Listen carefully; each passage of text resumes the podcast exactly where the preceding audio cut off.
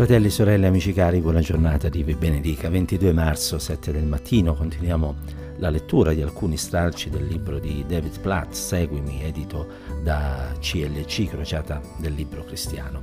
Eh, sempre nel capitolo 1 di questo libro c'è una esperienza raccontata da parte di David Platt, eh, di un suo amico che chiamerà, o meglio chiameremo insieme a lui per comodità John, che fece per la prima volta una conoscenza eh, con le nozioni dell'inferno quando era piccolo durante un episodio di un cartone animato di Tom e Jerry.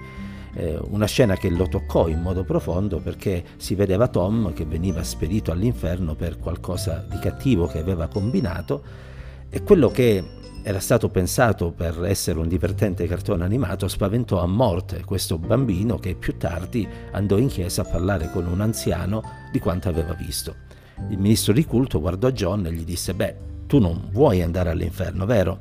E quello gli rispose no. Ok, disse l'anziano, eh, allora ripeti con me questa preghiera. Caro Gesù, e John si fermò e dopo un imbarazzante silenzio si rese conto che era tenuto a ripetere le parole di quell'uomo e così rispose titubante, caro Gesù, continuò l'anziano, so di essere un peccatore, so che Gesù è morto sulla croce per i miei peccati, ti chiedo di entrare eh, nel mio cuore e di salvarmi dal mio peccato. E mentre John ripeteva in modo oh, meccanico quelle parole che gli venivano suggerite, oh, quell'uomo, quell'anziano concluse la preghiera dicendo Amen. E a quel punto guardò questo ragazzo e gli disse, figliuolo, sei salvato dai tuoi peccati, non dovrai mai più preoccuparti dell'inferno. Di sicuro, afferma l'autore del libro, David Platt, eh, ciò che quel giorno in chiesa quell'uomo disse al suo amico non era vero, perché rispondere all'invito di Gesù a seguirlo non significa questo. Tuttavia questa storia rappresenta un inganno che è divampato come un incendio nel panorama cristiano contemporaneo.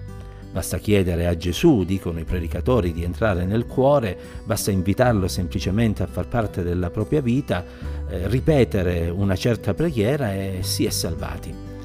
E dovrebbe allarmarci il fatto che la Bibbia non parli mai di una tale preghiera. Dovrebbe preoccuparci il fatto che a nessuno nella scrittura, da nessuna parte, è stato mai detto di chiedere a Gesù di entrare nel cuore o di invitare Cristo nella propria vita. Eppure questo è esattamente quello che legioni di cristiani professanti sono stati incoraggiati a fare ed è stato loro assicurato che se hanno detto certe parole, se hanno recitato una certa preghiera, alzato magari la mano, messo una croce su una casella o firmato un documento o percorso un corridoio, sono dei cristiani e la loro salvezza è assicurata per l'eternità. Non è vero. Animati dalle migliori intenzioni e dal sincero desiderio di raggiungere il maggior numero possibile di persone per Gesù, abbiamo subdolamente e ingannevolmente minimizzato l'enormità di quello che significa essere cristiani e seguire Gesù. Abbiamo sostituito le parole di sfida provenienti da Cristo con delle trite e ritrite formule ecclesiastiche. Abbiamo portato la linfa vitale fuori dal cristianesimo e messo al suo posto un indottrinamento settario per renderlo più appetibile alle masse con delle conseguenze catastrofiche. Miriadi di uomini e donne in questo momento pensano di essere salvati dai loro peccati quando invece non lo sono e moltissime persone in tutto il mondo sono culturalmente persuase di essere cristiani, quando secondo la Bibbia non lo sono. E allora, cari, questo vuole essere un invito non soltanto a riflettere sulla nostra condizione spirituale, ma anche un invito a riflettere sul modo di evangelizzazione che delle volte usiamo per cercare di attirare più persone possibili dentro le nostre chiese. Gesù non ci ha chiamati a fare un grande numero di discepoli, ma a predicare l'Evangelo, perché la salvezza appartiene a Dio. E non è rendendo il cristianesimo più semplice, più appetibile che noi risolviamo il problema spirituale dell'eternità delle persone, ma è soltanto annunziando Cristo in tutta la sua interezza che noi potremo dare un messaggio di salvezza a quanti ancora non conoscono la grazia di Dio. Perciò il Signore ci aiuti ad abbandonare certe tecniche quasi psicologiche di convincimento delle persone con la uh, illusoria speranza che così, soltanto perché hanno detto una preghiera, solo perché magari hanno versato qualche lacrima, uh, costoro sono salvati. Eh, perché sapete bene che la salvezza pur essendo qualcosa alla portata di tutti, perché è per grazia che siamo salvati, non è in virtù di opera affinché nessuno se ne vanti, è qualcosa di profondo. Tant'è che quando l'eunuco disse al, a Filippo, Signore, cosa impedisce che io sia battezzato? Filippo gli rispose, se tu credi con tutto il cuore. Non si tratta di un credere così teorico, perché anche i demoni credono in Dio e in Gesù e conoscono la storia della grazia e della salvezza, ma non per questo sono salvati.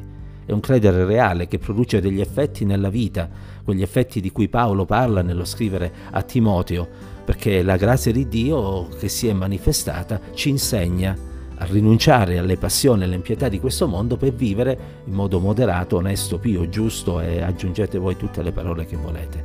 Preghiamo affinché la Pentecoste possa tornare a soffiare su di noi, nelle nostre comunità e allora non dovremo più ricorrere a questi mezzucci umani per vedere le folle accorrere a Cristo, perché sarà lo Spirito di Dio, la parola predicata sotto l'unzione, la testimonianza data, vivendo una vita resa nelle mani del Signore, ad attrarre gli uomini, le donne, i giovani e anche i bambini a Cristo e quello sarà veramente qualcosa che avrà un valore eterno.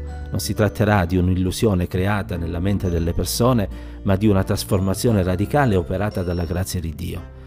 Che il Signore ci aiuti, cari, e possa lo Spirito di Dio aiutarci a riflettere affinché possiamo continuare ad essere testimoni efficaci della grazia di Dio, grazie alla guida, all'unzione dello Spirito Santo. Pace del Signore.